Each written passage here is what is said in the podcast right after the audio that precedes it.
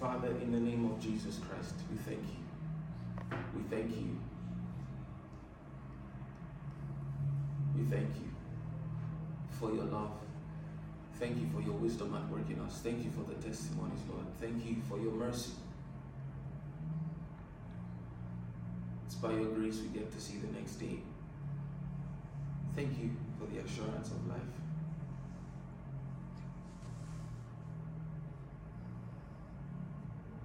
We're about to step into a new season, Lord. I pray that you teach us to steward this season well, to do better in this time. In this moment where things are turning for the world, Father.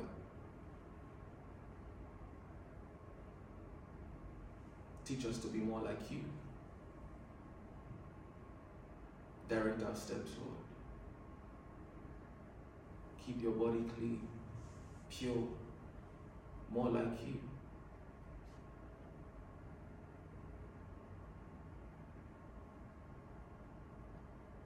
Let the love of God be refreshed in the heart of every Christian, everyone that has ever professed your name. Let your love rise in them again. Let them be addicted to the word again. Let them be addicted to prayer again. Now our hearts are open to receive the word of God. Thank you because it replenishes us, strengthens us, builds us. And we're leaving here with new knowledge, new grace. In Jesus' mighty name. Amen. Amen. Praise God. It's good to have you in service again, Jay. Um, we missed you. How many Sundays now? Is it just two or three or five? Thirty thousand. A lot of Sundays. A whole lot of Sundays. I should be preaching on this mic, isn't it? it's just, I don't know. Okay, you see, see the difference? Everybody now hears me like hears me, you know. Let's let's hope I make it. Maybe the the the way would be to have it on the screen and then I can just hold the mic, isn't it? Today we're going to be talking about something everybody knows. Okay, the people that were there. It's a special Sunday. I'll tell you why. Last week, we ended Be Strong and Do It. I think it was a very powerful ending. Very. People told me that they had knowledge overload because I didn't stop talking. Because I said we must finish and let's, let's just cross this bridge. and we did it, right? Okay. And then I said, since it's Brit's last Sunday, she should pick from my sermon uh, log which sermon should be preached today. And she chose a sermon called Mark and See. Right? Very interesting. And when she picked it, I was like, interesting. And the reason is because it was one of those revelations that I just kept to the side. I said, okay, one day in life. you know? and then that day appeared. But when I went back, because I had already started working on the sermon a long time ago, I looked and I saw something. And I said, Brits actually chose this sermon Spirit. And when we see it, we'll know why. In that sermon, I saw a line there. And it said, We'll be in Jamaica. In that Really? line- yeah. I looked at it and I said, Interesting. So we'll be in Jamaica. The next place I mentioned was Kazakhstan. And the next place I mentioned, I think maybe, I said North and South Korea. Wow. Now that's ambitious, huh? And this is her last one. And that's what she said. So it's very exciting. I say we're entering into a new season. Since she won't be here to hear it, she might as well hear the message or what God would have us know for September. Woo! Like I said, I don't usually say, oh, every month, this is what this month is going to be. I don't force a word where there's no word. God didn't tell you anything specifically for the month. Don't try.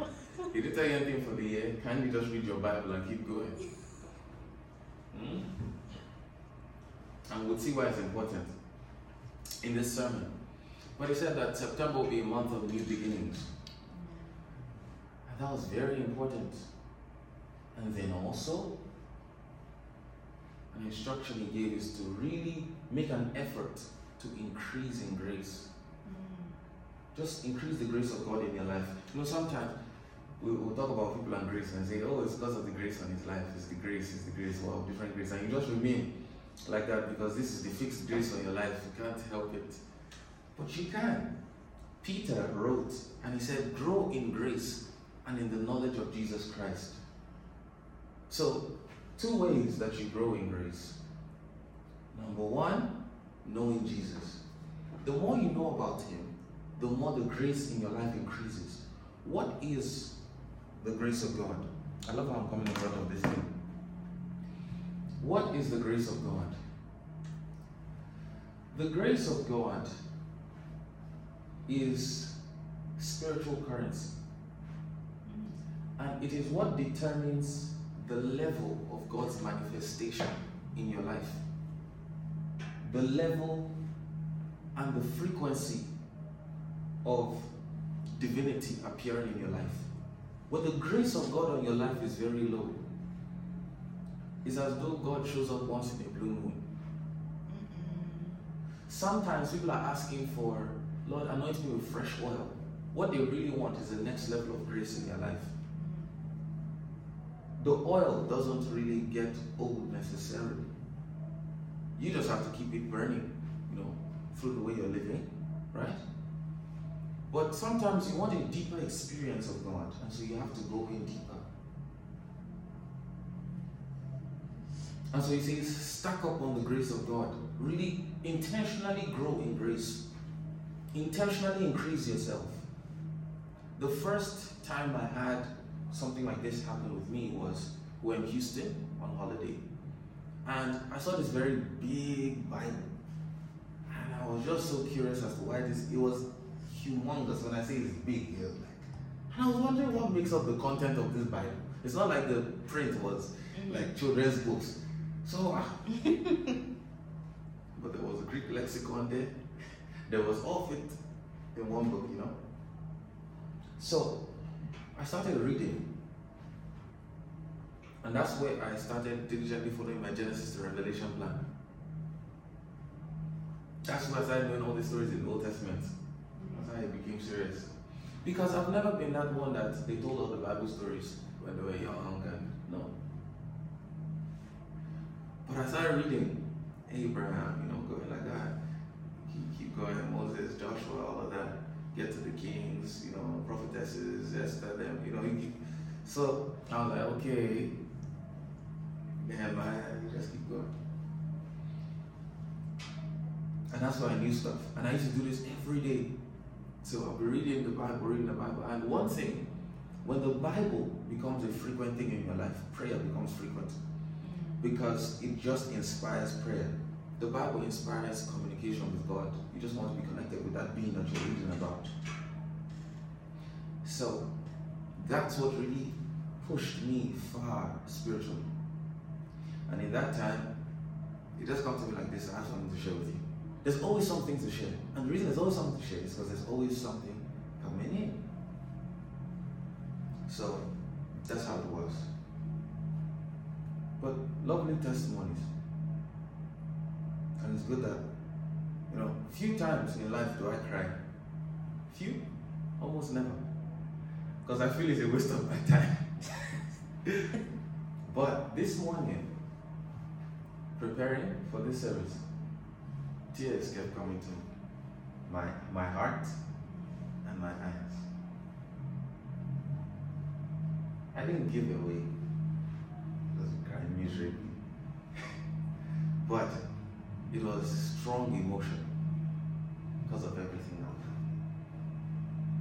You know, it's not easy to be a leader. There are Sunday that I'm preparing for service and I'm just like, Lord, you know I don't want to come in front of this pulpit. Sometimes when people see me preaching passionately, you just think, oh, this is what I just love to do with my life and destiny. Ask anybody that really knows me. I like I just stay in my room, stay within my house, and just be living there. Won't do anything else. Just be living. Just live. Be in my own circle. It's why I don't study really to preach. The things I share with you are things I discovered in the Bible. I'm like, wow, that's really good. That's a really good one. Wow, this is powerful. Then, then I'm just like, okay, yeah, let me show you guys what I saw in my Bible. It's as simple as that. Hmm? Mark and see. I will read you with the scriptures. Mark and see. Mark and see. First, go to First Kings chapter 20. I'll read to you from verse 1. I want you see the story. I'm going to try and fly quickly. Are we ready? Everybody ready? Ready, ready, ready? The Lord will increase our influence and we'll begin to see ourselves on different platforms, different media. A sudden multiplication, sudden rise in force and in influence. It will be known as TT and the Lord's force. Wow. Wow. Mhm. And we'll get into some things about angels, but an angel on this matter, and then the second angel we're going to be talking about this is the spirit from the Lord, right? It's on the music. Spirit on music. But we'll come to it. Be strong and do it. We're done with that. So let's be in see now. We're ready. God spoke to me a lot, so my sermon thing is filled with all sorts of jumps where he has, input. So I told you that Brits departure at this time is prophetic, and so it means more for us. So I was not crying too much. First Kings chapter 20. And Ben Hadad, Ben Hadad, the king of Syria, gathered all his hosts together, and there were thirty and two kings with him, and horses and chariots, and he went up and besieged Samaria and warred against it. And he sent messengers to Ahab, king of Israel, into the city and said unto him, Thus saith Benhadad, Thy silver and gold, he's invading a territory. And he says, Your silver and gold is mine. Your wives and children, mine. Even the goodliest. He's saying the very best is mine. Okay? And the king of Israel answered and said, Israel, God's people. Now, let's allow Old Testament stories be connecting for you. Man named Jacob was going to see his brother Esau, whom his mother had helped take his birthright from him. Esau was actually the firstborn. Okay? But helped take the birthright, the blessing that was meant to come on him from Isaac. So there's Abraham, God's man, okay, father of faith, hmm? believed God for a son. God gave him Isaac. Isaac, Jacob, okay, and the mother had helped Jacob take or have Esau's birthright. Now Jacob's about to see Esau, and he knows that his brother wants to kill him because he didn't get the blessing from Isaac.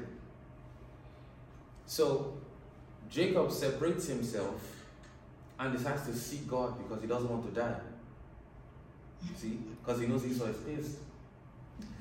So, in that time, an angel comes to him in that night and he starts to wrestle with the angel, saying, I will not let go of you till you bless me. Because he knew that if that angel blessed him, he will be fine, he'll be protected. He has God's seal. And that's how his name was changed from Jacob to Israel. Right?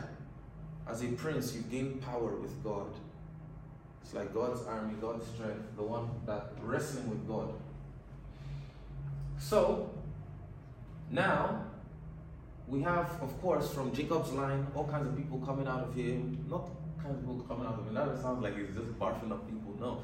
Of course, giving birth, all that kind of stuff, reproduction, everything. So now this is like a people. Do you understand? I would say the Mali family. They say Milupi, right? Milupi family, right? Abati family. People are shocked I know their surnames.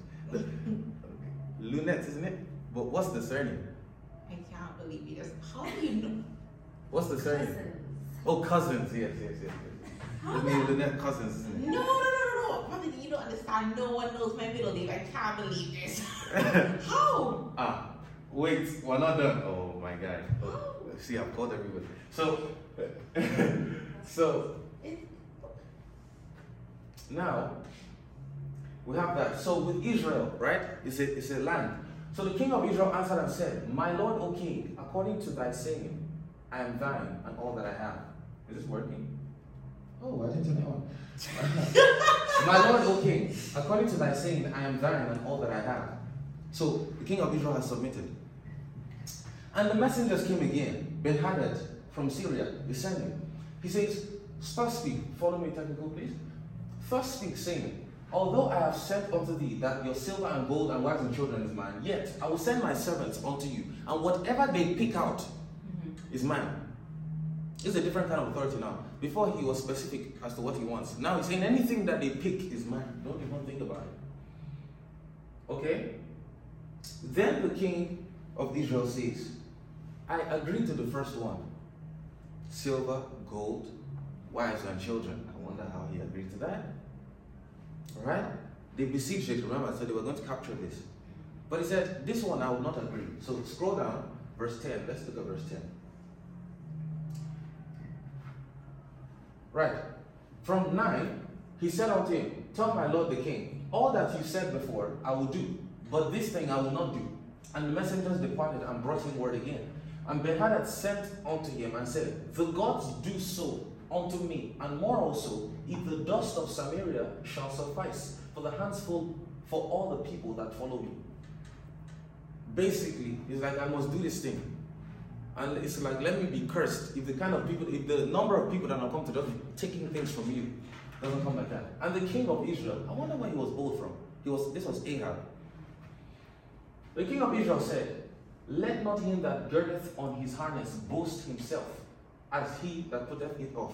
So for this part, I want to read you some versions to break down just that part, okay? Verse is that verse 11? Who should um, help me? So he says, I'll read the Good News Bible. It says, Tell King Ahab answered, Tell King Ben Hadad that a real soldier does his boasting after a battle, not before it. Tell King, tell the king that a real soldier does his bragging. Yeah, I've read that. Great. Another one says, Tell him, one who puts on his armor should not boast like one who takes it off. Okay? Very complex things. Different translations say different things. So all the Muslims will be fighting. But don't worry. Huh? He says, Tell the king, a girded man, that is, he that goeth to battle, does not have glory evenly as a man that is ungirded.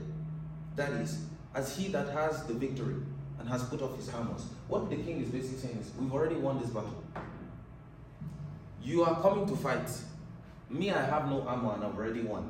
He says, don't talk too tough. Do you understand? So where is this boldness coming from? Who knows? But look at that. He says, and it came to pass when Ben Hadad heard this message as he was drinking. Now, Ben Hadad was very into drinking. Okay.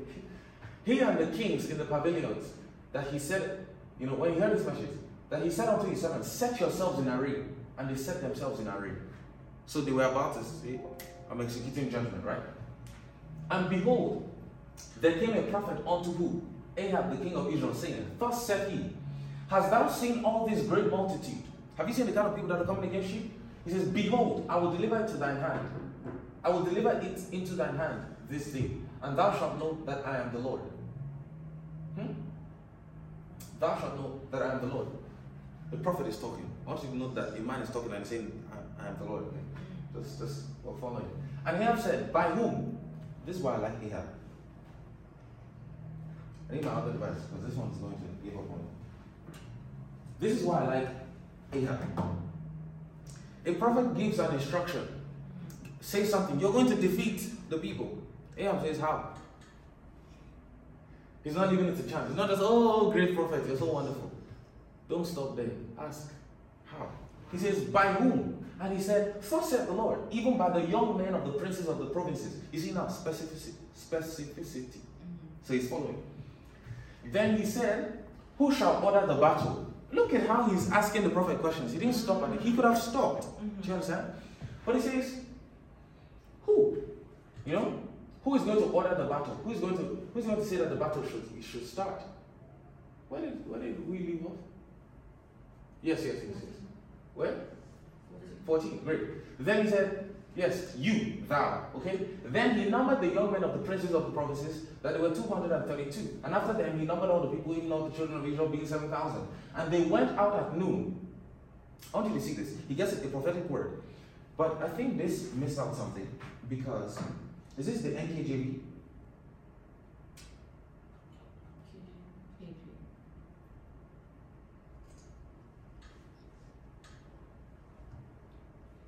That's fine. No, no, no, no. We'll be fine in this life.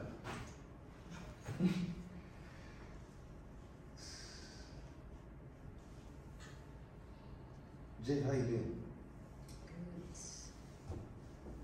Great. Yeah. Great. Where are we now? We're 15, right? Great. So he numbered them and saw 7,000. And they went out at noon. But Ben Hadad was what? Again? Drinking. It's like I'm preaching about drinkers, isn't it? Or getting drunk. Anyway, Ben Hadad was drinking himself drunk. This one was a different level of drinking. In the pavilions. In the pavilion. He was doing it at Almere. Anyway, the point is this. He and the kings, the 30 and two kings that helped him, and the young men of the princes of the provinces went out first. And Ben Hadad sent out, and they told him, saying, There are men that have come out of Samaria. You remember now Ben Hadad is moving, right? I mean, Ahab and his people are moving. Because the prophet has given an instruction that God will deliver them, right? So he says, and he said, Whether ask, because if they've come out for peace, take them alive. And even if they've come out for war, take them alive. Anyhow, bring them. Just bring them to me. So these young men of the princes came out of the city, and the army which followed them. And they slew everyone his man. And the Syrians fled. And Israel pursued them. And Ben-Hadad the king escaped. Alright? On a horse with the horsemen. And the king of Israel went out and smote the horses, and they slew the Syrians with a great slaughter. And the prophet came to the king of Israel and said unto him, Go, strengthen thyself, and mark and see what thou doest. For at the return of the year, the king of Syria will come up against thee. Of course. Now, with be, be strong and do it. It took till what the fourth episode, right? Mm-hmm. Before I finally showed you the theme scripture. This one was started. Mm-hmm. I've shown you already. this is where the mark and see revelation comes from. The prophet already came and said, God is going to deliver it into your hand. Okay? They go and do as the prophet has said, and it's been delivered. But here's the wisdom of the king. He listens to the prophet again. I told you every king needs a prophet, a priest, somebody who is hearing from God. Every person, every leader. Either you're hearing for your people or you need somebody that's strong. The Bible talks of a particular king, and he said, as long as he sought the ways of the Lord, he prospered in his leadership. The moment he left out the prophet, he started to mess up, and that's what happened to Ahab. Okay? Because he found out eventually, God, God made sure he died. And the way he died was even more stupid, because he died by a random arrow. Someone just shot an arrow in the air, and it was just him. It was just his own lack of luck that just took him. So it says, Mark and see, because the king is going to return. See? Mark and see. He didn't just say the king is going to return. He said, Mark and see. Write it, note it, that this king is going to come back to attack you. Okay? And the servants of the king said unto him, Their gods. Now, the servants of the king of Syria that escaped said what? That their gods, this is where, who knows Tauren song? Your God of the hills and valleys. Do you know? Tauren Wells, it is. Mm-hmm. No. Travis Greene is you made a way. So, and also you waited. Okay. I know. Ah, okay. So, so he says, their gods, their gods are gods of the hills. Therefore, they were stronger than us. But let us fight in the plain, meaning in the valley. right? And surely we'll be stronger than them. And do this thing take the kings away, every man out of his place, and put captains in their rooms. Remove the kings and put men of war in their places. And number thee an army like the army that thou hast lost, horse for horse. So now they are giving strategies to the up. You understand? Horse for horse, chariot for chariot. They're talking, we'll fight against them in the plain, and surely well, we, we will be stronger than them. And he hearkened unto their voice and did so. But the prophet has spoken that they're going to be back. Mark and see. God is planning to still deliver. Okay? And it came to pass on the return of the year that Ben-Hadad numbered the Syrians and went up to Aphek to fight against Israel. And the children of Israel were numbered and were all present and went against them.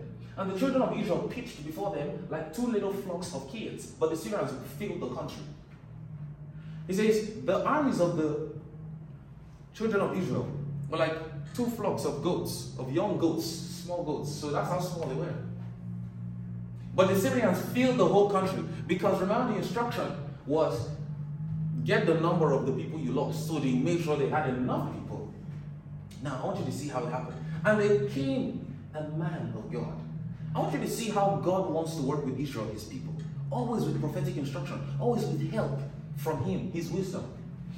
And spake unto the king of Israel and said, Thus said the Lord, because the Syrians have said, you see, because God hears everything.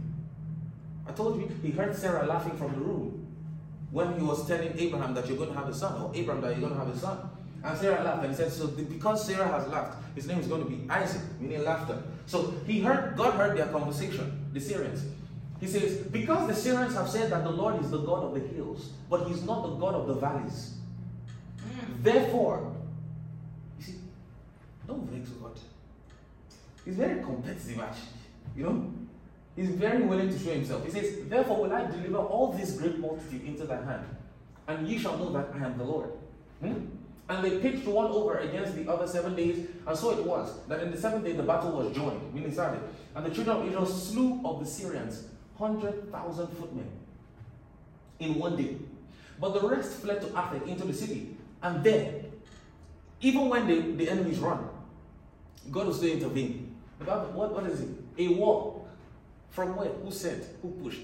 He says, and there a war fell upon 20 and 7,000 of the men that were left.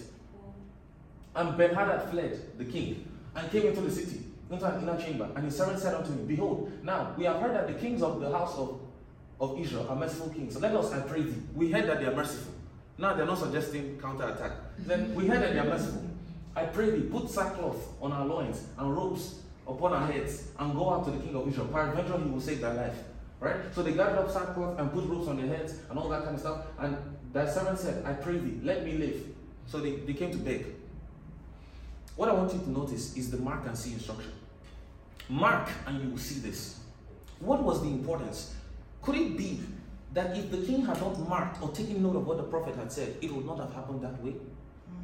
That's my question. Could it be? What is the importance of marking and seeing?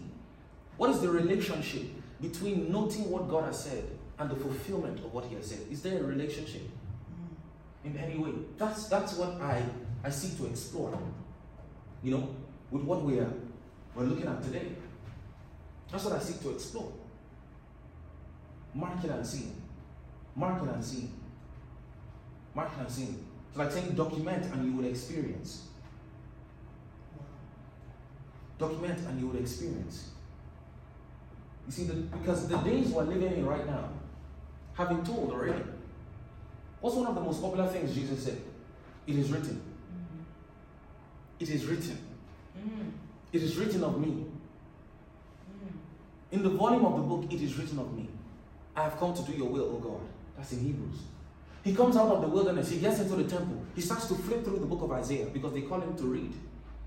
And he looks for Isaiah 60. And he says, The Spirit of the Lord is upon me, and he has anointed me. Right? Because he has anointed me. And then he begins to state his ministry. Okay? To bind the brokenhearted, to give recovery of sight to the blind, to preach the acceptable year of the Lord. He starts to state that. But Jesus knew what was written about him. And could that be the reason he walked in line with God's plan? He was able to fulfill God's purpose? What is the relationship? Why do we say write notes? Why do we say uh, um, have a to do list? What's the relationship between uh, commitment, manifestation of a thing, and writing it down? Sometimes if you forget something, the, the next question we ask is, Oh, did you write it down? Did you make a note of it somewhere? Why? Because there's actually a connection between mark and see. Marking and seeing. Noting and seeing. The thing you want, have you written it down? The Bible tells us, write the vision, make it clear. This is what I want.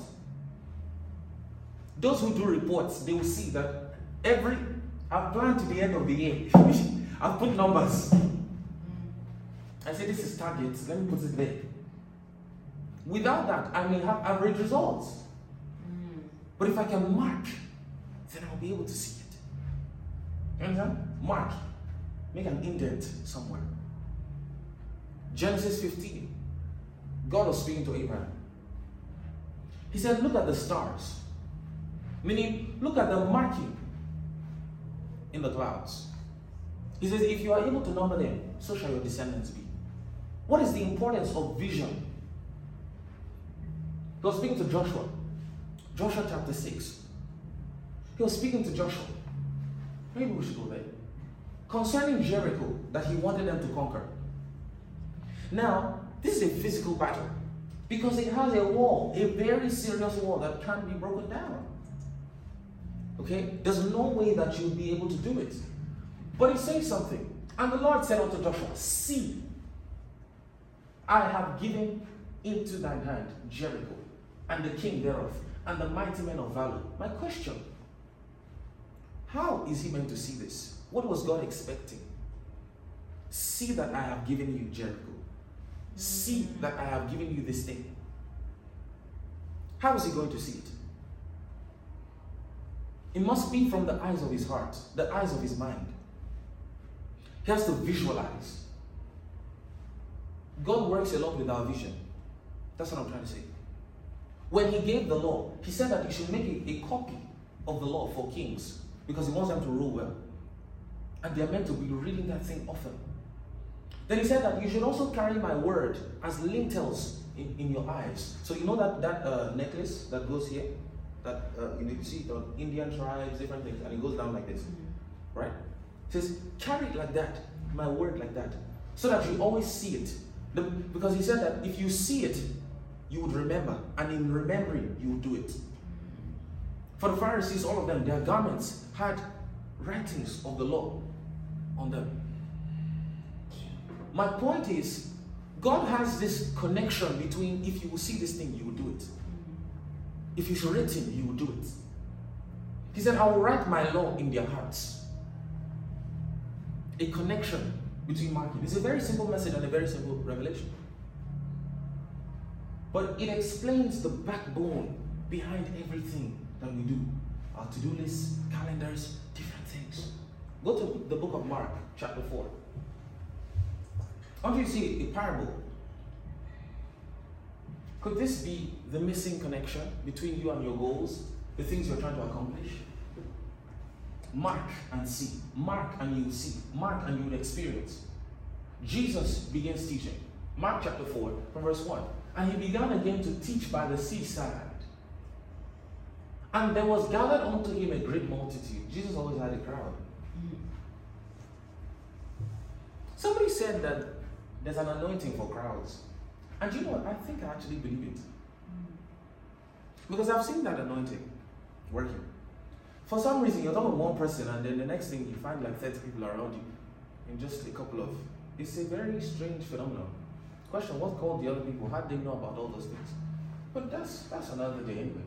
So I, I think I believe it. There was gathered unto him a great multitude, so that he entered into a ship. They were so great, it was not safe for him to be on the land anymore. This is the beginning of the pulpit ministry.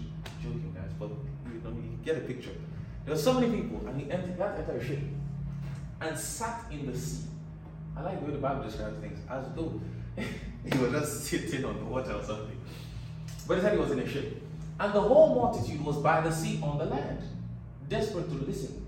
And he taught them many things by parables, by examples, by imaginations, and said unto them in his doctrine, in his teaching, Behold,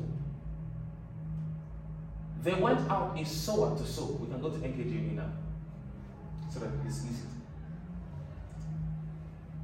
This is the parable of the sower, right? I want you to see this.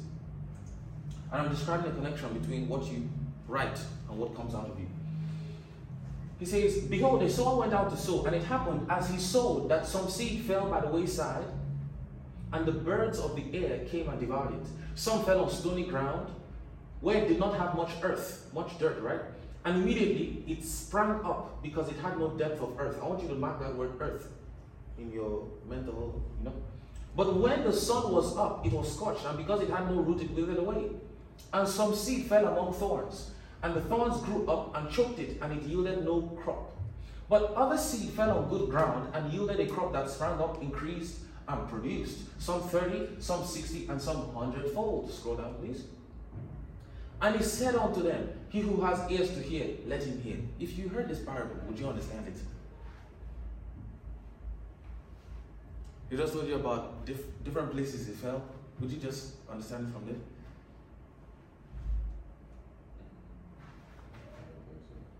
Okay, so verse 10. But when he was alone, those around him with the twelve asked him about the parable. They didn't understand it. Just said, He who has ears here, and he just left them like that, speechless. Huh. Maybe it was a tactic to get them to follow him somewhere and ask, Is Jesus? And he said unto them, To you it has been given to know the mystery of the kingdom of God. But to those who are outside, all things come in parables. So, meaning, somebody said he intentionally confused the message or just give it to them in parables. You know, like when you tell somebody your DMs, boy, you're speaking in parables. Do you love me or not? Hey, so, so, so that seeing they may see and not perceive, and hearing they may hear and not understand, lest they should turn and their sins should be forgiven them. Mystery. Does that mean he didn't want to forgive their sins? Just trying to confuse your brains here. Let's go to verse 13. And he said to them, Do you not understand this parable? But Jesus, how do we understand? You just said somebody went to sow and he fell everywhere. Anyway, do you not understand? How then will you understand all the parables? The sower sows what? The word. Meaning the seed is the word. He's explained the parable. And these are the ones by the wayside where the word is sown. When they hear, Satan comes immediately and takes away the word that was sown in their hearts. He's describing how the word of God comes to different people. Hmm? When Satan, Satan comes, meaning that was the bird that was exemplified, huh? comes and steals the word. These likewise are the ones sown on stony ground. When they hear the word, immediately they receive it with gladness. Glory! They spend more time clapping and shouting in church than actually accepting the message. They receive it with gladness. Mm. They spend more time on that. They're not actually receiving it. And they have no root in themselves. And so endure only for a time. It only lasts for that service. Ah, did you hear the word today? Ooh. By the time you see them Wednesday, Thursday, it's like that word never came.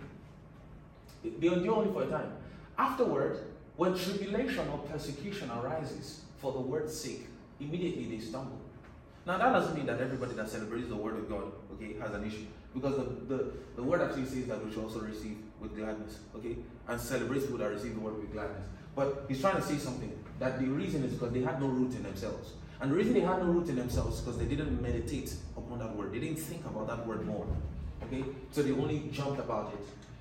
Now, afterward, when there's trouble because of that word, they stumble. That's interesting. Because it means that every word that comes to you will be tested. Mm. Quite as soon as it, it comes to you. That's what you have there. As soon as persecution arises, not randomly, but for the word's sake, immediately they stumble. So God tells you something. You learned about mark and see, right? You want to see it happen. Hmm? So you write it down. Expect that the next test would also be around this thing. Jesus at the baptism. This is my beloved son, in whom I am well pleased. Goes into the wilderness. What's Satan saying? If you are the son of God. But God just said that he is the son of God. Why are you asking him again? The next temptation for the word's sake. See, but he had a wilderness period to be able to meditate on that word.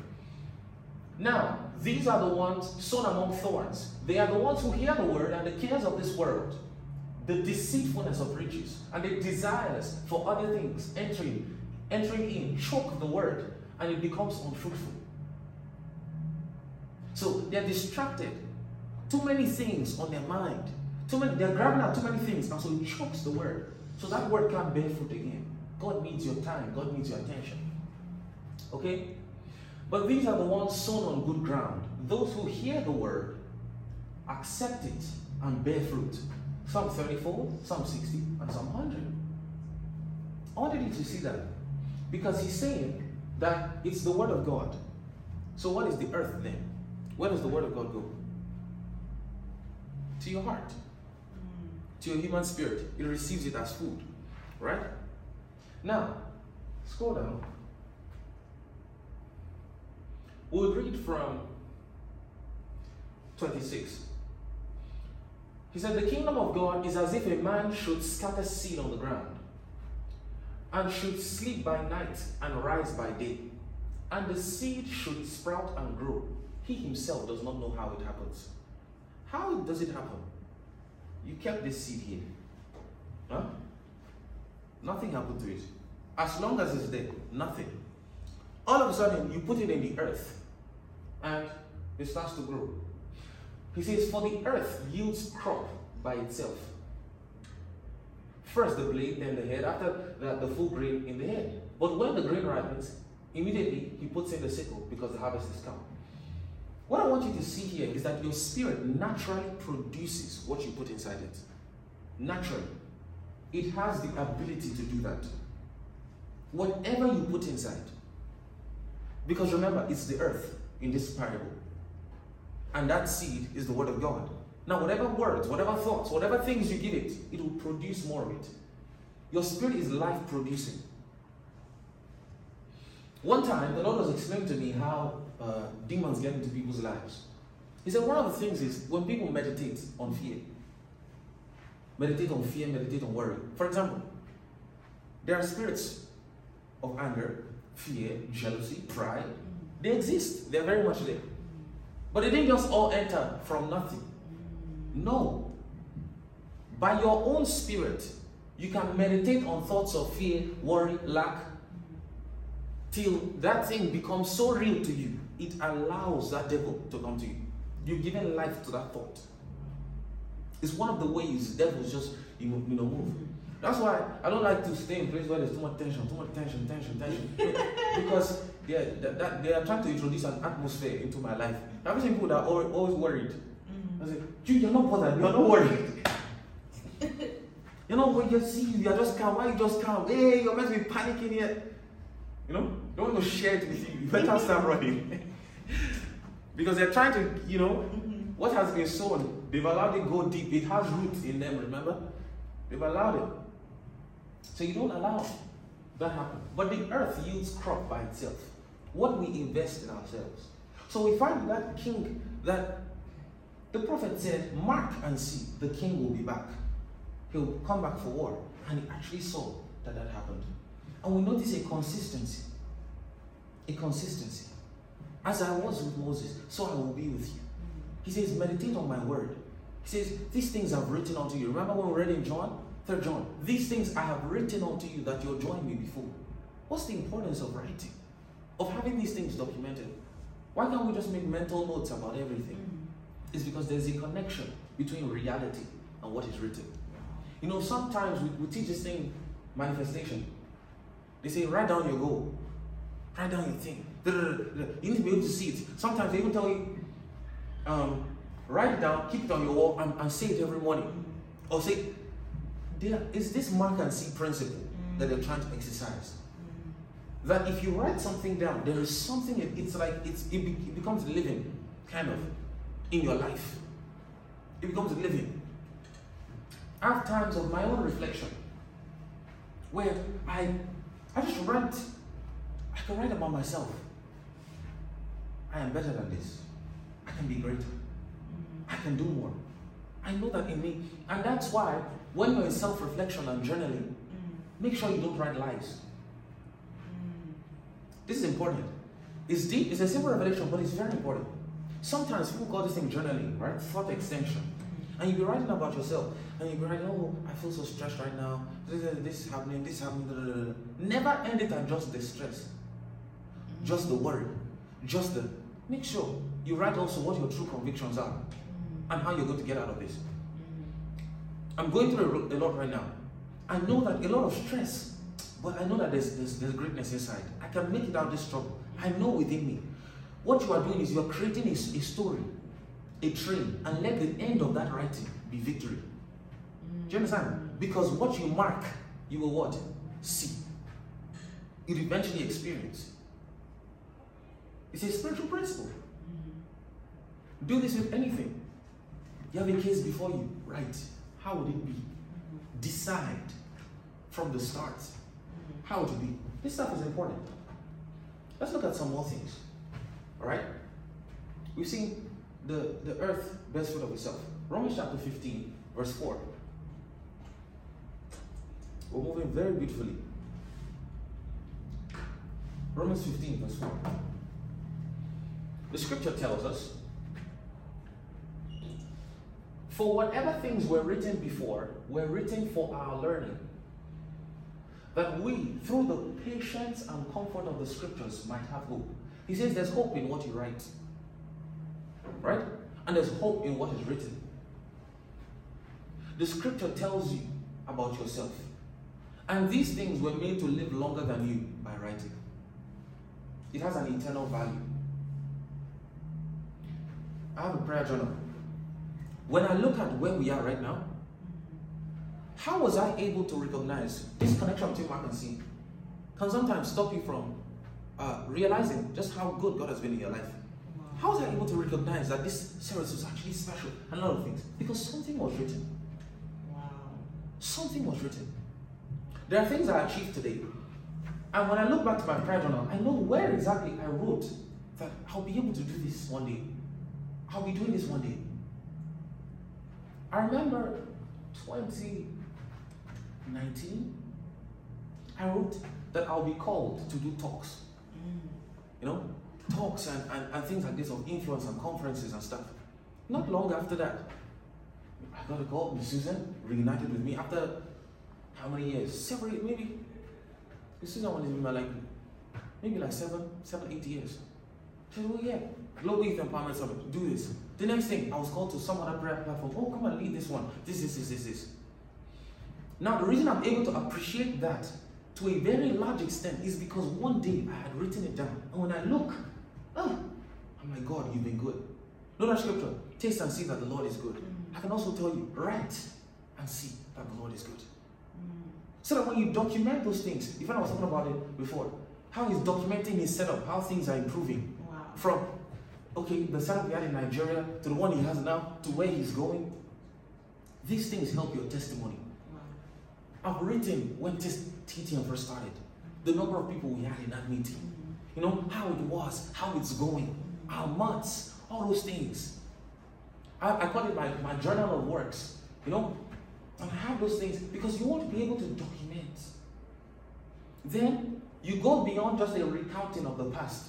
You start to write, okay, by November, by January next year. Look at Brit. I mean, that's one thing that Brit is a master of.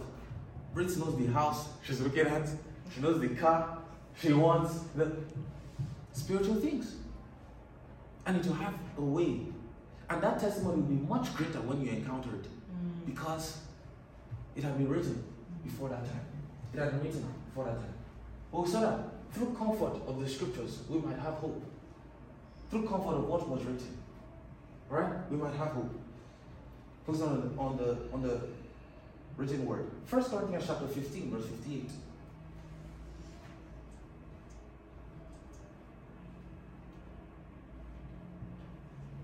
Fifteen fifty-eight. The last verse of this, it says, But you, beloved, be steadfast, immovable, and always abounding.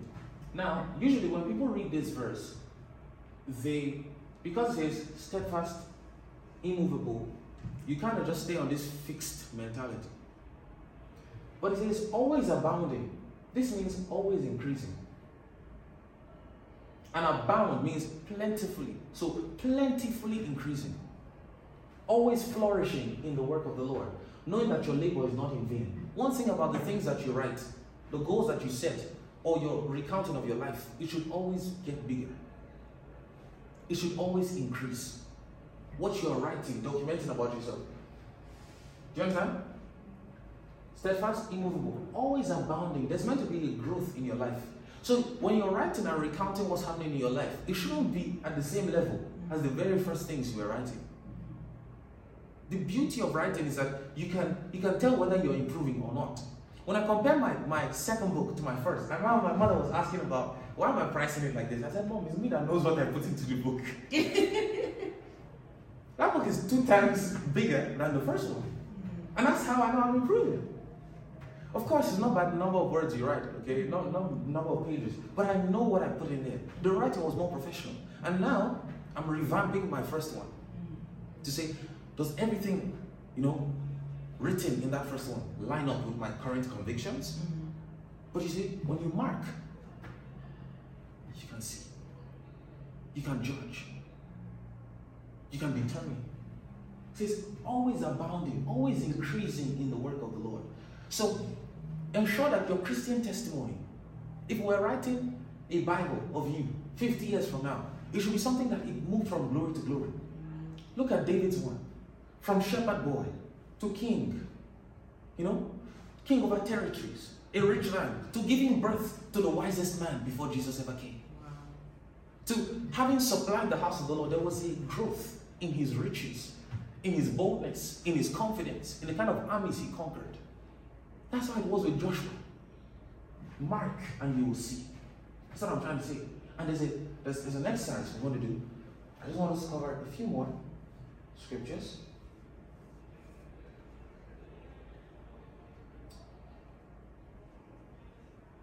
John chapter 16. Great, great. John chapter 16, from verse 1. We're going to just see that. These things I have spoken to you, that you should not be made to stumble.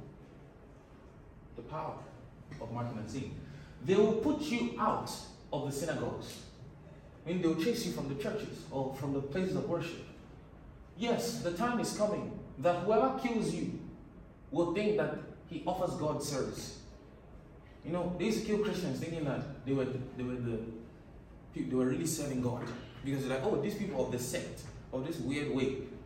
No, they keep playing with this Jesus, so they were killing people. Jesus said they're going to come to kill you and think that they are doing God service. Mm-mm. And these things they will do to you because they have not known the Father or known me. But these things I have told you, that when the time comes, you may remember that I told you of them. Mhm. Question If it was not marked, if it was not written, would they know? Would they remember? Do you know how many times throughout Scripture Jesus talked about hardness of heart? Do you know hardness of heart is? He talked about it so much. I'll give you an example. He multiplied bread for them, all right, in the wilderness. And then he entered the boat and was with the disciples. And he said, Beware of the leaven of the Pharisees. Right? And then they were discussing within themselves, what does it mean? Beware of the leaven of the Pharisees. He said, "Ah, I think it was was it Peter? He said, ah, maybe it's because we didn't bring bread as on this particular trip. You know, his favorite food was bread and fish. You know, he multiplied. And Jesus looked at them like, Have you not known? Did you not consider the miracle that I just performed? There was no bread. There was just, uh, you know, uh, was it two loaves and some fish? And I multiplied it. What's up with you guys? You know? But that's the thing hardness of heart. He said they didn't consider that miracle. Sometimes we don't consider these things because they were not marked, they were not documented. The first time it happened. Did you record the first time you got born again? You know, some people can't tell you the date they were born again, the, the exact date it happened for them. You're not sure. But it's a good thing to mark. Because say, wow, I've actually come a long way. I've learned some things. The first time you got filled with the Holy Spirit, the first time you spoke in tongues, the first time, like, these are things. And you can actually track that growth. And Jesus said, there are some things you need to note down. Okay? So that when those bad things happen, you remember that I, I told you ahead of time.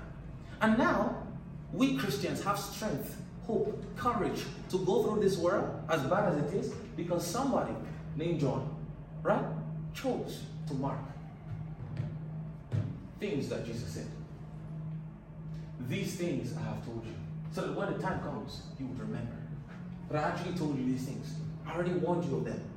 Let's see some more. Many people are loving how simple it is? Oh, wait, hold up. I don't think we're done with that portion. Let's see from here. Hmm. Okay? But now I go away to him who sent me, and none of you ask me where I'm going. But because I have said these things, your sorrow has filled your heart. Nevertheless, I tell you the truth. It is to your advantage that I go away. For if I do not go away, the Helper will not come to you. But if I depart, I will send him to you. And when he is come, I just thought to give you some extra revelation. Can I, can I do that? When he is come, he will convict the world. Who is the Helper, first of all? Great. So he says, when he is come, he will convict the world. This is the most confused revelations on the Holy Spirit. Because it's one of the foundational ones that they give people, but they often conf- confuse it. That's why I thought to bring it to you. Hmm? The Holy Spirit will convict who of sin? This is important. Some people say, when the Holy Spirit comes to you, he'll be convicting you of sin. It's actually not true. That's not what this verse is saying. Look at it. When he's come, he'll convict the world of sin. The world, those people that are of the world. But he said, You're not of the world. Mm-hmm. Remember? So you're not part of it. Mm-hmm. So some people are concerned. "Ah, So so who convict me of sin? You don't you know when you are sinning? You you mm-hmm. you you don't you already know when you're sinning. You don't need the Holy Spirit to tell you again. Wow. Look. He says he'll convict the world of sin and of righteousness. He'll convict who of righteousness? You? No, he's still on the same. The world. He'll convict the world of righteousness. Now, you, this is, is twofold righteousness in terms of what is right in the sight of God, and also righteousness because of who He is.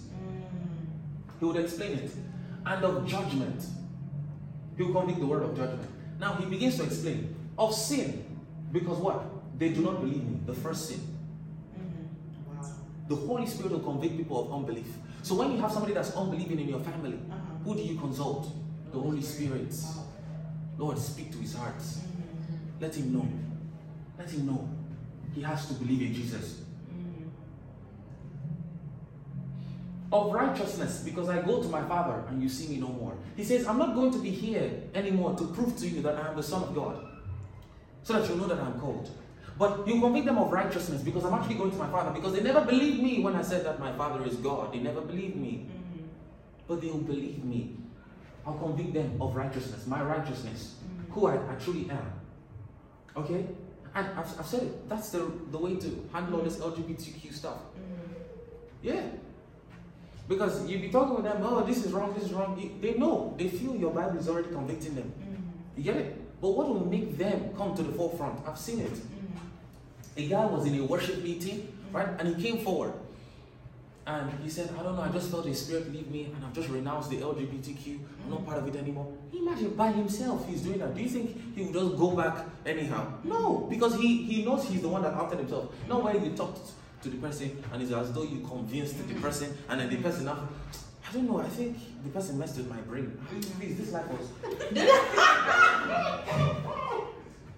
Okay? He'll convict them of righteousness. Because I go to my father and you see me no more. You guys, you guys are like my you know, kind of catwalk. Double. Of judgment, because the ruler of this world is judged. The Holy Spirit will convict the world that Satan is defeated, that their power is lesser. Mm-hmm. Convict the world that Satan has been judged. The prince, the ruler of this world is judged. Because when I leave here, it means that I'm sat on the throne of my Father.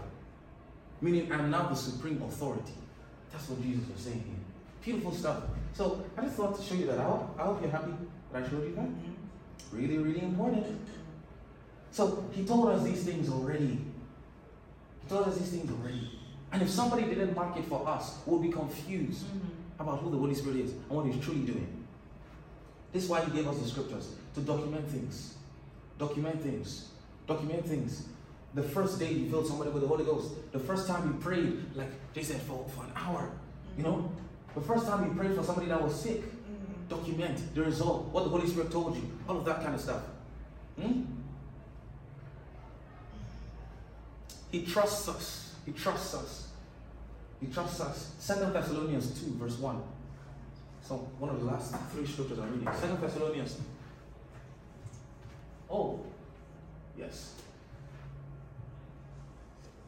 He says, Now, brethren, concerning the coming of our Lord Jesus Christ, who would have been confused about the coming of the Lord, but somebody marked. I'm, what this sermon is meant to do for you is to put a habit of writing, of mm-hmm. documenting in you. That's why it, it sounds this way. Mm-hmm. Now, brethren, concerning the coming of our Lord Jesus Christ and our gathering, I mean, remember, I gave you a prophecy, right? Mm-hmm. About some things that you had written and, and planned.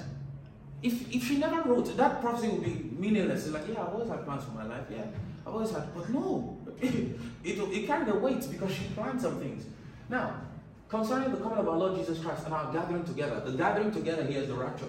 You want to know how to increase in revelation, just look at somebody else interpreting the word, you know, and learn to reason it yourself as well.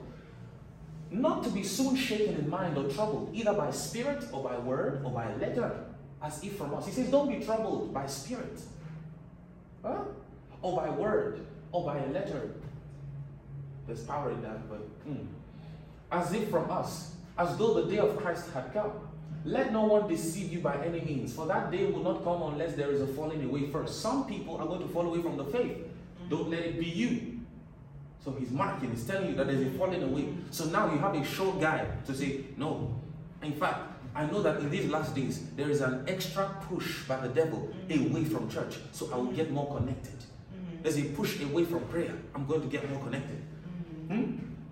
And the man of sin is revealed, the son of perdition, who opposes and exalts himself above all that is called God or that is worshipped, so that he sits in the temple, showing himself that he is God. Imagine. Do you not remember that when I was with you? You know, some people looking at things that's happening in Birmingham and Commonwealth and everything, and you're like, why is this world so? Why is this world so? What am I to ask why is this world so? No, no, no, no, no. We're meant to be fighting. Do you understand? Reversing, coming against that work. Hmm? He says, Don't you remember that when I was with you, I told you these things? And you know what's restraining him. So we will now learn about our restraining ministry of restraining the Antichrist. He says, That he may be revealed in his own time. For the mystery of lawlessness is already at work. The mystery of lawlessness. The mystery of lawlessness. It's like the the it's like a spirit that makes people just without law, without just behave anyhow. He says it's already at work in the world. Only he who now restrains will keep restraining until he is taken out the way. And he told us who is going to be taken out the way. The church are gathering together. And then that lawless one will be revealed. You see? So it's marked for us. So we shouldn't be shocked about the days we're in. Shouldn't be shocked about the days we're in. Instead, we're to be mindful. You know? Seeing that these things will happen.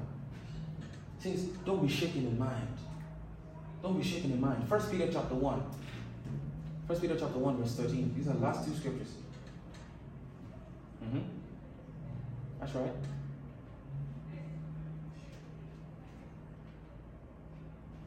First Peter chapter 1, 13 to 16. Then we'll go to Second Peter chapter 3.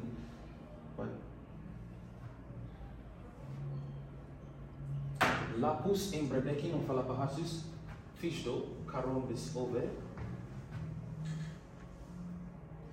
Therefore, gird up the loins of your mind. Be sober. Don't be like Ben Hadad. Be sober. Be woke. and rest your hope fully upon the grace that is to be brought to you at the revelation of Jesus Christ. As obedient children, not those trying to obey. He calls you obedient. So don't write it. I'm so I'm so messed up.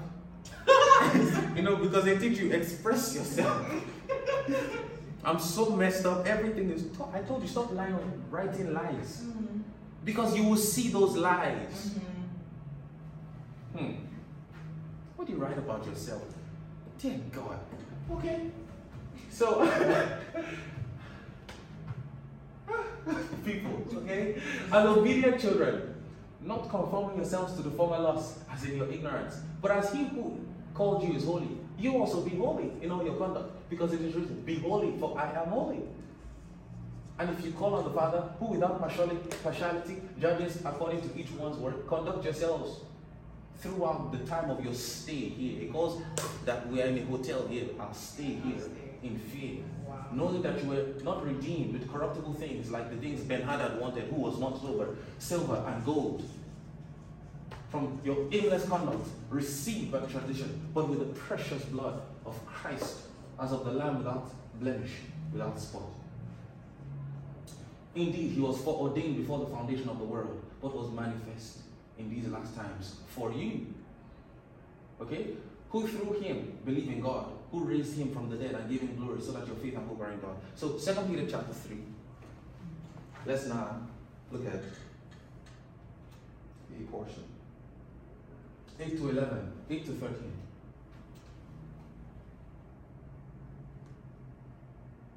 The Lord is my shepherd.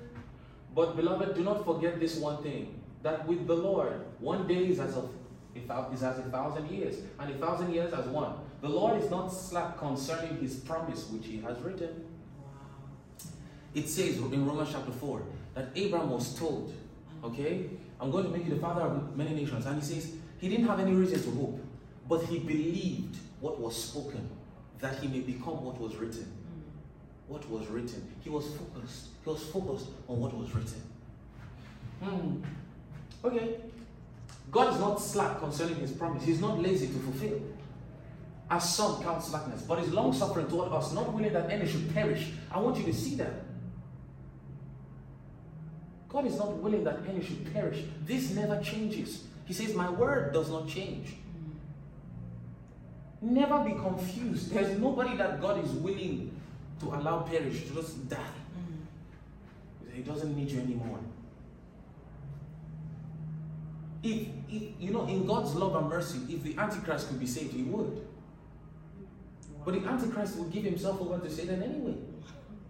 You know, it's, it's not by force that Judas, there- there's no scripture Mm-hmm. that says that Judas was the one that was going to betray Jesus. Mm-hmm. Wow. He gave himself over to Satan. Bible says Satan put in his heart, and his love for money, his greed, took him away. When he realized that he was just the hand that was used in crucifying the Messiah, an innocent man, he hung himself. He threw the money away. He didn't know what came over him. And there's going to be a falling away. When you such spirits that take you away from Christ, Mm-hmm. some some people now become blasphemous Mm. in these last days. He's not willing that any should perish, but all should come to repentance, to change.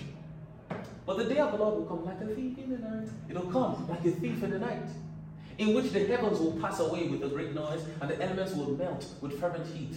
Both the earth and the works that are in it will be burned up. Therefore, since all these things will be dissolved, since everything that we want to have in this life will be dissolved, what manner of persons ought you to be? How are you meant to live? What kind of person are you meant to be, seeing that everything is going to go away anyway?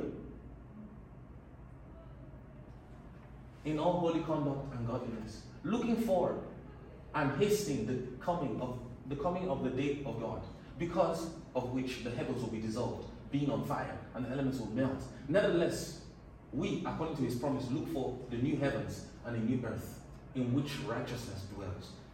See? So we're looking forward to a, a new heaven and a new earth. Alright? And it's marked. We will see it. We will see it. God said, Bring me into remembrance of the things that I've spoken concerning you. That's how I know that there are some things that are not meant to be. Say, Lord, I know this is what you said about me. At times I've I felt uh, weak or like, ah, how do I move? But I remember one particular day, I was very, very discouraged. And I came across this thing. I didn't even write it in my main prayer journal. It was in some note. I'm trying to remember what I wrote there.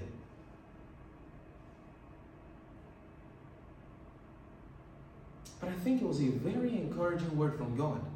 I don't know what He called me. It was just something so strong.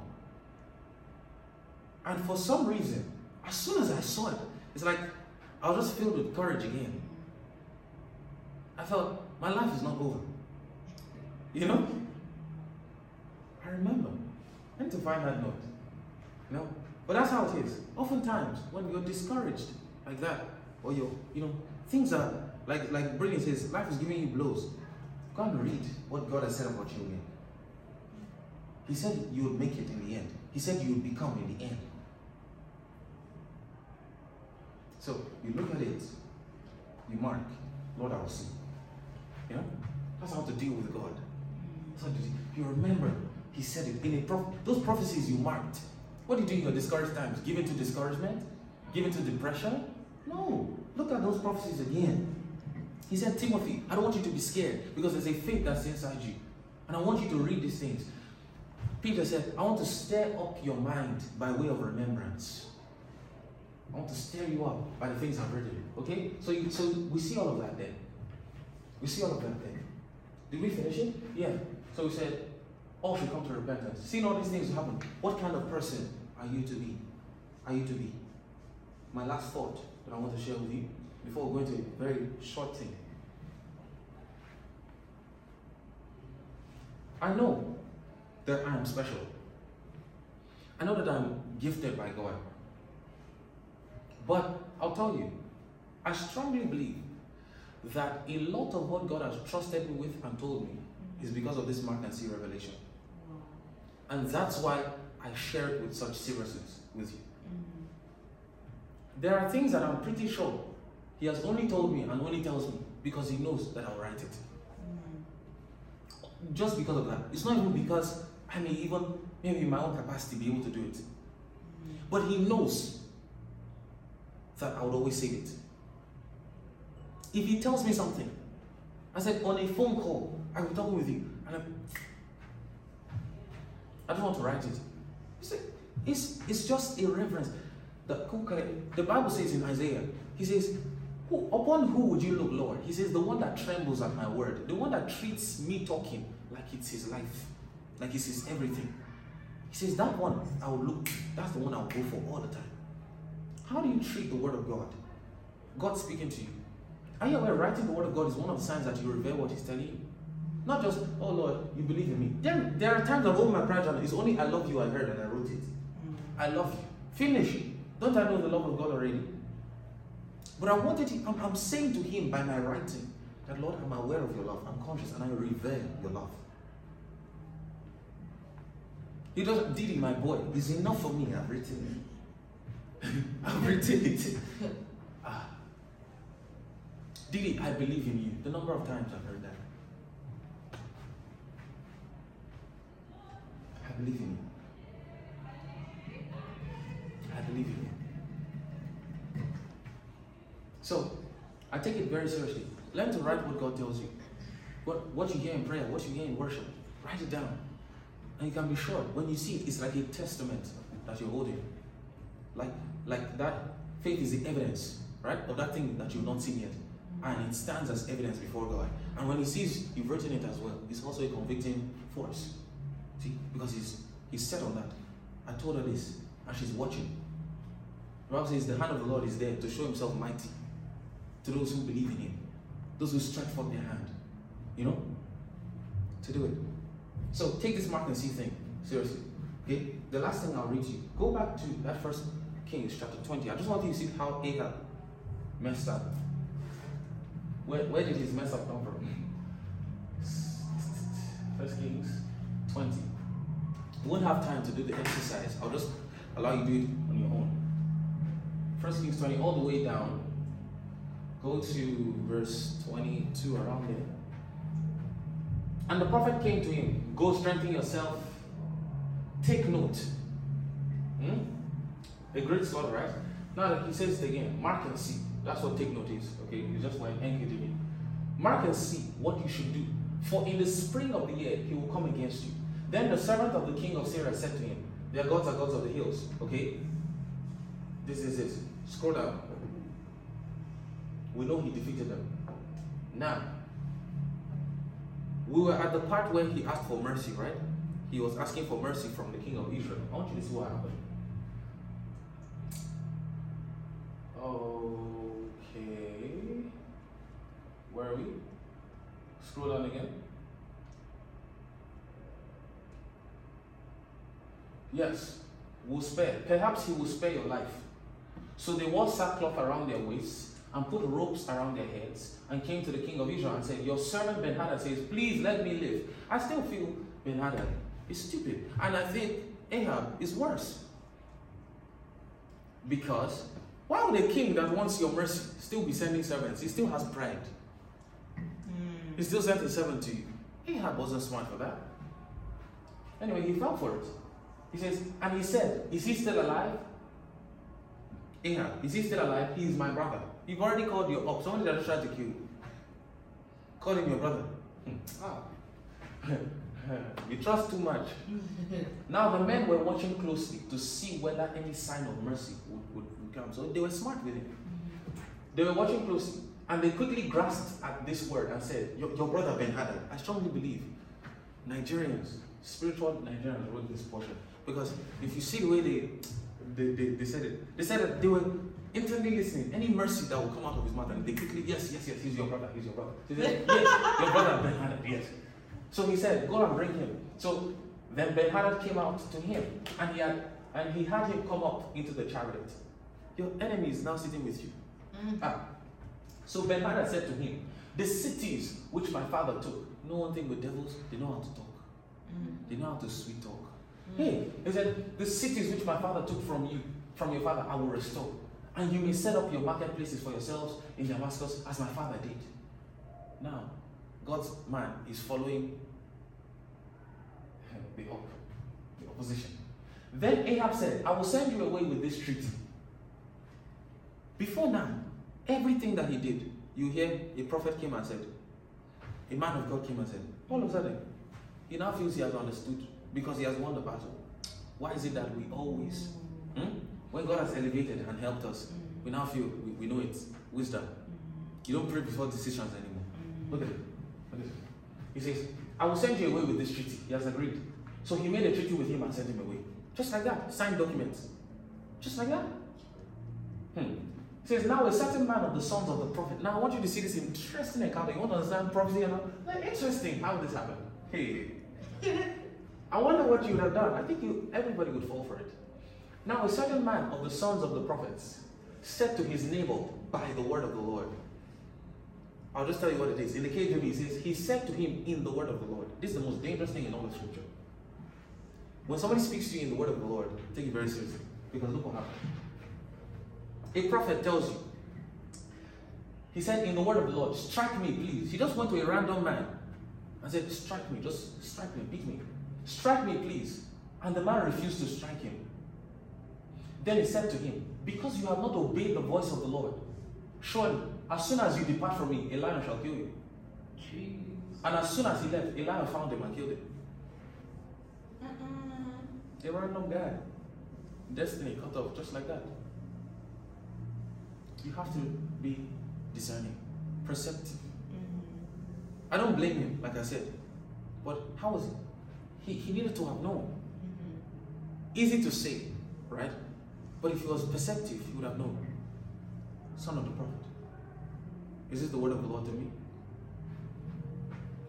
As soon as he left him, a lion found him and killed him. And he found another man, this, this guy going. He found another man and said, Strike me, please. So the man struck him, inflicting a wound. You know, people, they can give you free slap if you want. That sounds like free, free smoke, who want it? so he said, Strike me, please. And the man struck him. Yeah, I'm able to slap all these, then, inflicting a wound. Strike me, but this one, you know, people, the one slap has done it. then the prophet departed and waited for the king by the road, King Ahab, who had just signed this treaty, right? And disguised himself with a bandage over his eyes. Now, as the king passed by, he cried out to the king and said, Your servant went out in, into the midst of the battle, and there came a man, and, and okay, and there a man came over and brought a man to me and said, Guard this man. If by any means he is missing, your life shall be for his life, or else you shall pay a talent of silver. So he's saying that he went into the battle and somebody handed somebody to him and said, If, if, if I come back and this guy is not here, I'm going to kill you, basically. Hmm? So while your servant was busy here and there, he was gone. So the man, he was going to lose his life. Then the king of Israel said to him, So shall your judgment be. You yourself have decided it. He said, Yes, you misplaced the man, you have to die. He didn't know he was a prophet. Look, And he hastened to take the bandage away from his eyes. And the king of Israel recognized him as one of the prophets. Then he said to him, Thus says the Lord. He's speaking in the word of the Lord again. Because you have let slip out of your hand a man whom I appointed to utter destruction. Therefore, your life shall go for his life, and your people for his people. So the king of Israel went to his house, solemn and displeased, and came to Samaria. His end was terrible. Eventually, what happened?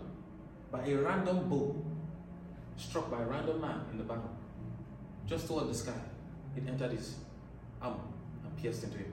That's how Ahab died. Very interesting, right? But I just want you to see the interesting methodology used by the prophet. That's one thing. And just how God operates. So, no matter what happens, we always have to be sensitive for the voice of God through people. An angel can appear as a random person and speak to you something about your life, something about your future. Would you be perceptive to re- recognize? Abraham saw three men passing in. They were men, no wings. He said, My Lord, to three random men. He was perceptive in the spirit because that was actually God and two angels. He was perceptive. Look what happened here. You see? So, it's important, what am I saying? To be perceptive. It's important to treat the Word of God with reverence. Mm-hmm. Alright?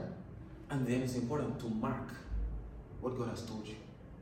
Be bold enough to write it, especially when He has told you. And you can be sure, He would make sure that His Word comes to pass. That's just how He functions. That's just the kind of God you are. I love when Kai did that song. I don't know if you guys remember. It's such a beautiful song. So, thank the Lord for the Word. And the little exercise I wanted us to do, but you can do it at home, is take time, assess your life. You know, people don't like to think about their life. Just go and think about it. For the first time in um, a few months. Write down, you know, five to ten things you want to achieve, you want to do, you want to change, or direction that the Lord is leading you in. Write them down. Be sure, reasonable things. Don't now feel discouraged from the things you really want to write, but write them. You know, things that you know that if if this is the eventual end, God will be happy in your, you know, movement. Not Lord, I want to be known as a hitman, as a tough guy. No. Hmm? I want to strengthen myself. I want to be socially aware. I want to improve my communication. I want to be worth more. I want to pass across more value. I want to have a more intense prayer life.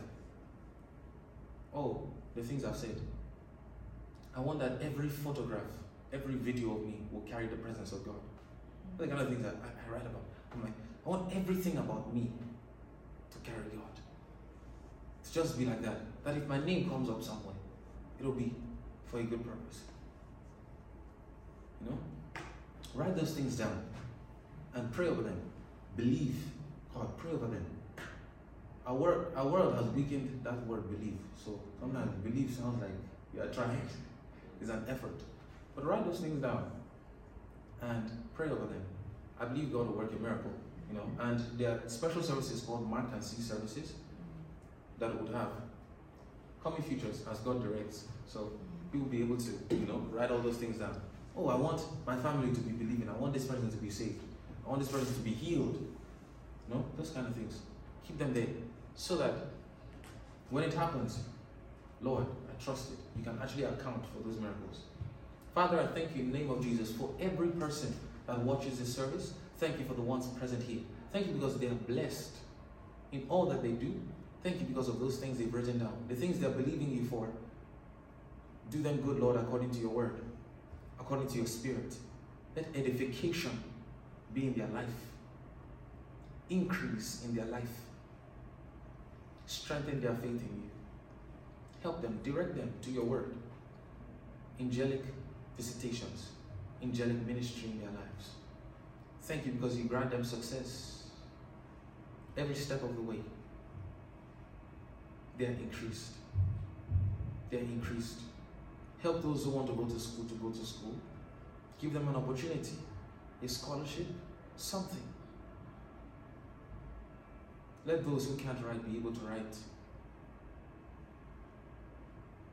a gift of writing, a gift of reading. You've done it before, Lord, and you can do it again. They're blessed in Jesus' mighty name. Amen. Know, one day I was meditating on John 14. John 14, 14, think, and I was talking about the name of Jesus. And how that if you ask anything in God's name, He'll do it. And there was a guy who couldn't read, and I needed him to say the prayer of salvation in the rhapsody. And because I had been thinking about it all day, I said, I might as well put it to work. Mm-hmm. I asked that reading, the ability to read, be given this guy. This guy dropped out of school. He was how old? So he was, you know, he never, he never developed. He was always a mm-hmm. wayward child. Mm-hmm. And right there and then, he began to read. He was able to read the prayer of salvation himself. And I gave him the rhapsody and he was able to read it. You can ask for anything in the name of Jesus. Honestly. It's all about that faith. Faith in the word. And you learn to exercise it. Like I said, practice, document these things. And you see yourself getting stronger. Were we blessed today? We learned something? I'm happy. So feel free to give the Lord an offering. Thank you for the offering. Give the Lord an offering for His word, for His grace, for His goodness. We're compiling something special for Brits. We wanted to be able to play it in service, but we didn't get to be able to play it in service because we're still collating some things. But we will. We will be able. We will be able. Hmm. So feel free to give an offering to the Lord. And after that, we can go back to the word slide. Because I want us to just pray for Brits, you know, this new phase she's entering in her life. Brits has done so much for us, serving. But I think that's the top thing that I'm, I'm so like. She doesn't exact. She's an epitome of service to God. Media. Huh? Atmosphere. You will not know the role smiling at people in service, please. Someone could come to service and they just look at that media person. This person is. Over to come, hi. How is it going? Oh yeah, different things. First is help us editing, quality editing, quality. You know, you see, the, I see the effort. Somebody's doing the effort, you can see it. Editing is not easy, but the patience to be able to do to do it amidst exams. You know? So she's entering a new season in her life. Maybe you should come and stand so that people know, know what we're talking about. And we'll just stretch forth our hands and pray. Pray this new season she's entering, this new time, that it will be filled with God's grace, God's mercy. That everything He's been able to achieve through her, He will continue to and at a higher level. Let's pray in the Spirit right now.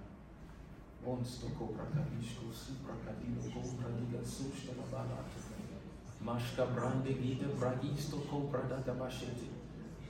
Kila baratus. Her whole stay in the UK, the provision. Thank the Lord. Thank the Lord. Mashata kabrondoski. Regusta parandos kabrakidila. Ribetes ombragadiska. That the same Holy Spirit will continue to be with her. That same Holy Spirit. That same voice. That the love of God will be manifested in a greater way. That Cayman will see salvation because of her. Family will see salvation because of her. Supply will come to those around her. Misha Barodo. Lika Barodo Gabranda Dia. Rige Mahandas. That she will not lack any good thing.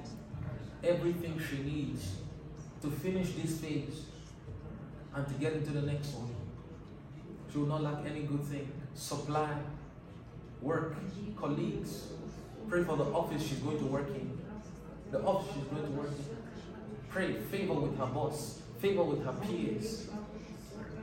Kabrama City Librada skaparaba seteke.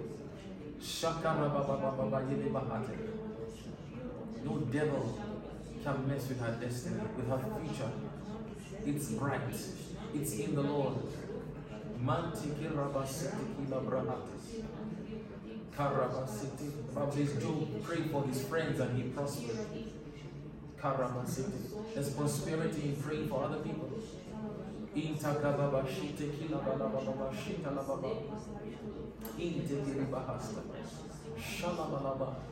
Cambrondos cambronde gritos. Indo bracasita. Ilabalaba. Ilabalabalaba. Ilabalabalaba. That she will see more and more birthdays, more and more times of celebration.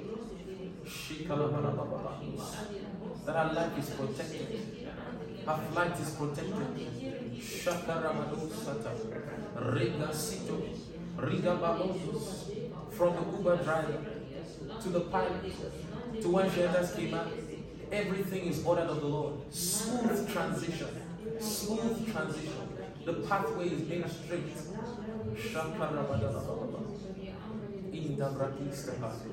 Oh. Oh. Father, we thank you. We thank you, Lord, for Brits. Thank you, Lord, for everything she's been able to help us with, Lord. She's helped us in the media department, the time she served in technical department, everything she's the goodwill towards TT and Lord. It's not everywhere that you have people that are passionate about your work, about the gospel, about what's happening in church. But thank you for her heart that has inspired other people. Thank you for the wisdom in her. Thank you for the grace that you've given her. Thank you because of our inspiring testimonies that encourage other people to trust in you more. Father, we ask that in this new season, in this new phase, that your grace will be even more abundant. That these next coming years would make the other years look like baby years. Karabasitikiya. That your supply will be like never before. Favor with her boss, favor with her peers, manager, everybody. Everybody will notice the difference of Christ in her. The difference that she's marked by Christ. She's protected from wicked and unreasonable people. Thank you, Lord. Thank you. We decree prosperity into our future, peace into our future, enjoyment into our future, joy. We rebuke every arrow of the devil, anything that the devil can try. We thank you, Lord, because she's prospering and nothing can stop her. Nothing can stop this season that she's entering into. Thank you, Lord, for your grace. May it be increased. May be increased. In Jesus' mighty name. Amen, amen, amen. Bruce, we love you so much. Thank you. We love you too much. Really? Yeah, yeah, yeah.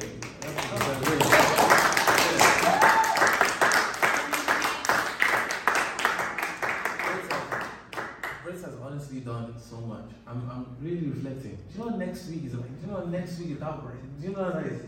You gotta process it. At first, my phone was going to be up there. Guys, don't worry. We're calling, you know, the editors and the people. They're coming. Thank you so much. Thank you so much. We'll, we'll talk anyway. We'll talk. We'll talk. We have one more week of glory, so. Yeah. Glory. Okay. So there we have it. Church has happened. I've enjoyed it. It was good to see everybody's face. I see more faces actually, but cool.